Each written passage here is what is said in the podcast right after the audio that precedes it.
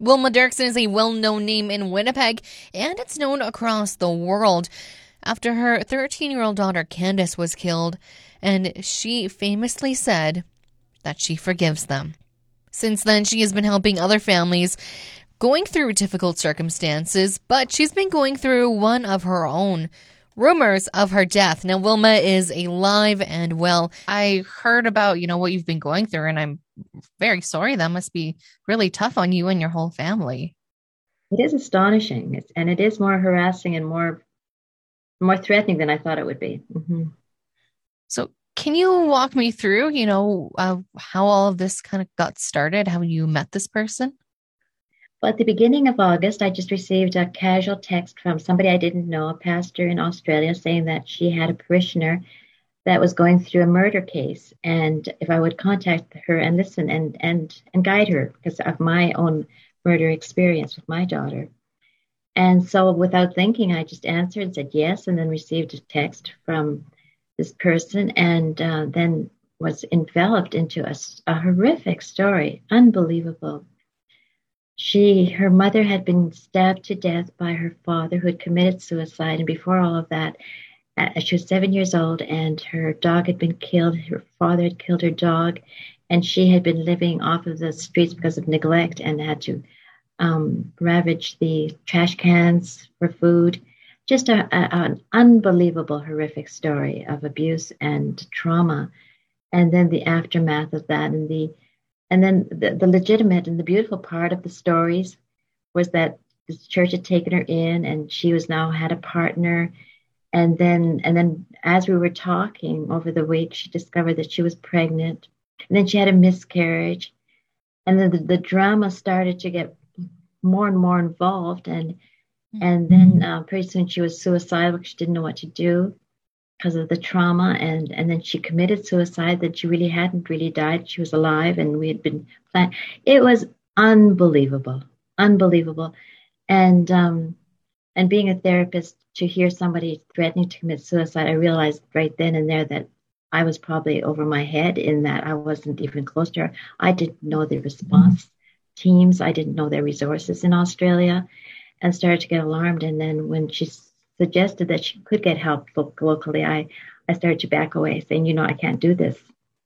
There's no contract between us. I don't know you, and I'm not familiar with Australia.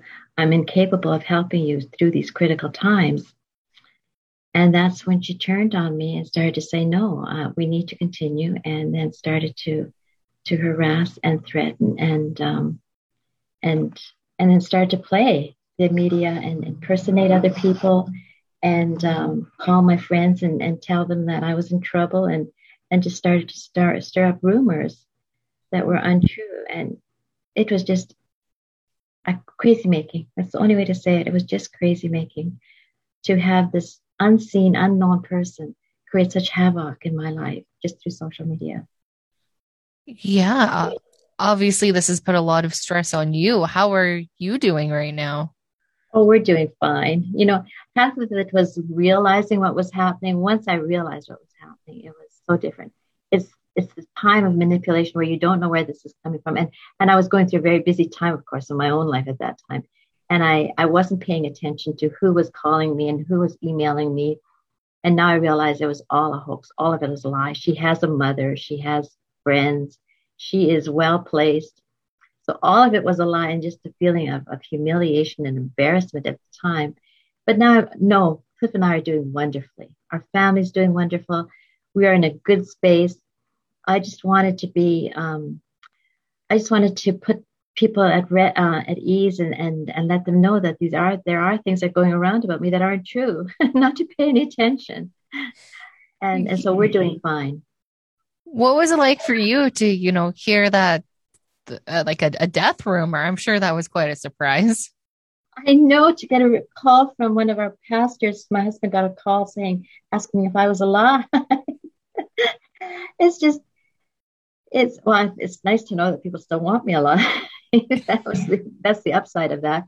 But still the unnecessary trauma around that, right? To hear that somebody had died and then the lack of trust. And all that goes with it. I just, at the same time, I heard of this beautiful, well-known speaker, and she was describing how the rumors that were going around about, and I'd heard some of the rumors, and I had believed the rumors about her, and just realizing the incredible negative impact of untruths, unnecessary untruths. We can deal with the truths that we have to, and the honesty and the deceit that happens in this world. But when people, honest people, are trying to live an honest life, and then they are attacked on that kind of level, it's just horrifying. It's just a feeling of vulnerability that we can't even live our own truth anymore. We have no control over our own truth. And if we don't have a control over that, then what do we have control over? So it's just a real, like I said, a crazy making. Well, what would you as a pastor tell people who are, maybe they are going through issues where rumors are coming in about them and they're struggling? What would you as a pastor tell someone who might be in a situation close to yours? Well, I have actually told people, this is what I was remembering when this all happened to me. I says, you know what? If you are having people say rumors about you, then go on the offensive and let people know publicly that you are okay. Do not be intimidated by these lies. Do not hide. This is not when you hide. This is when you come out and give your testimony, give your witness, and tell people that you're alive and that these rumors are false. And so that, I think, is I had to apply now to myself.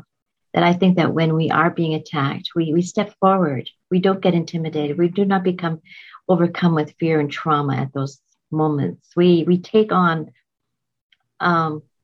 we take on God and his courage and say, this is a time we need to talk truth. And so that, I think people need to be warned at this time, especially the power of the social media and the power to spread lies. I think that COVID has been a problem, but also the new vigor of social media, and how do we discern the truth? And I don't think we know quite yet how we discern. We don't know. I realized how unprepared I was for this, in even knowing where the text was coming from, how to even explore the origins of a text. I'm not that technically savvy to even, and I know that I missed things that I probably would have given me a warning. So I think it's sort of an encouragement to all of us to be more careful, to still remain open. And I do want to say that I don't want this to intimidate me. I will take a call. I will listen to anybody and I will believe anybody until I'm proven otherwise. And I don't regret what I did in trying to support her. But I do regret perhaps not having the awareness of it. And I regret that somebody is able to impersonate others that easily. She impersonated me impersonated other people to me. I received calls from New York, California, and even around here from people who said they were interested in my story. They were fooling. They were impersonators. And then when I responded to them, I found out that she was at the bottom of it. But how do we still remain open and still engaged in social media, and yet have the ability to navigate and know what's true? Is really a challenge, I think, for all of us during this time. Well, as a pastor, you said that you'd help someone again if they said they needed help. I know a lot of other pastors, while they may not be, experiencing the same kind of ordeal you are, maybe wind up in spots where they say, this is too much for me to be able to handle, helping someone out, or any other kind of situations where normally a pastor would leap into the situation. What kind of advice do you have for people who are in these kinds of positions, who might need to take a step back from someone, or maybe even just take a break altogether? Oh, I think we have to look after ourselves during this time. And we have to realize that words do hurt, and attacks do take a chunk out of our lives. And we might be wounded to a point where we can't function, and we might need to recede. I do want to give the leaders caution in that way. We do need to know ourselves. We do need to protect our inner being so that we don't become angry and take it out on our parishioners. I think I've seen a lot of pastors who have will become so hurt and wounded that they lose the ability to serve and to comfort. And it's totally understandable, because I think right now everybody's vulnerable, and especially in leadership, the politicians. So I think we do need to look after ourselves. But on the other hand, too, I would like to say we need to just courageously continue, take the chance. And even if we are humiliated and embarrassed and feel stupid, like I did, and thought, wow, it was a chance worth taking, because what if I hadn't? What if there's still other people who contact me and have these horrific stories that are true. And I need to be there for them. We need to take chances. We need to take risks when we can, when we're strong enough. And because people are hurting, really hurting.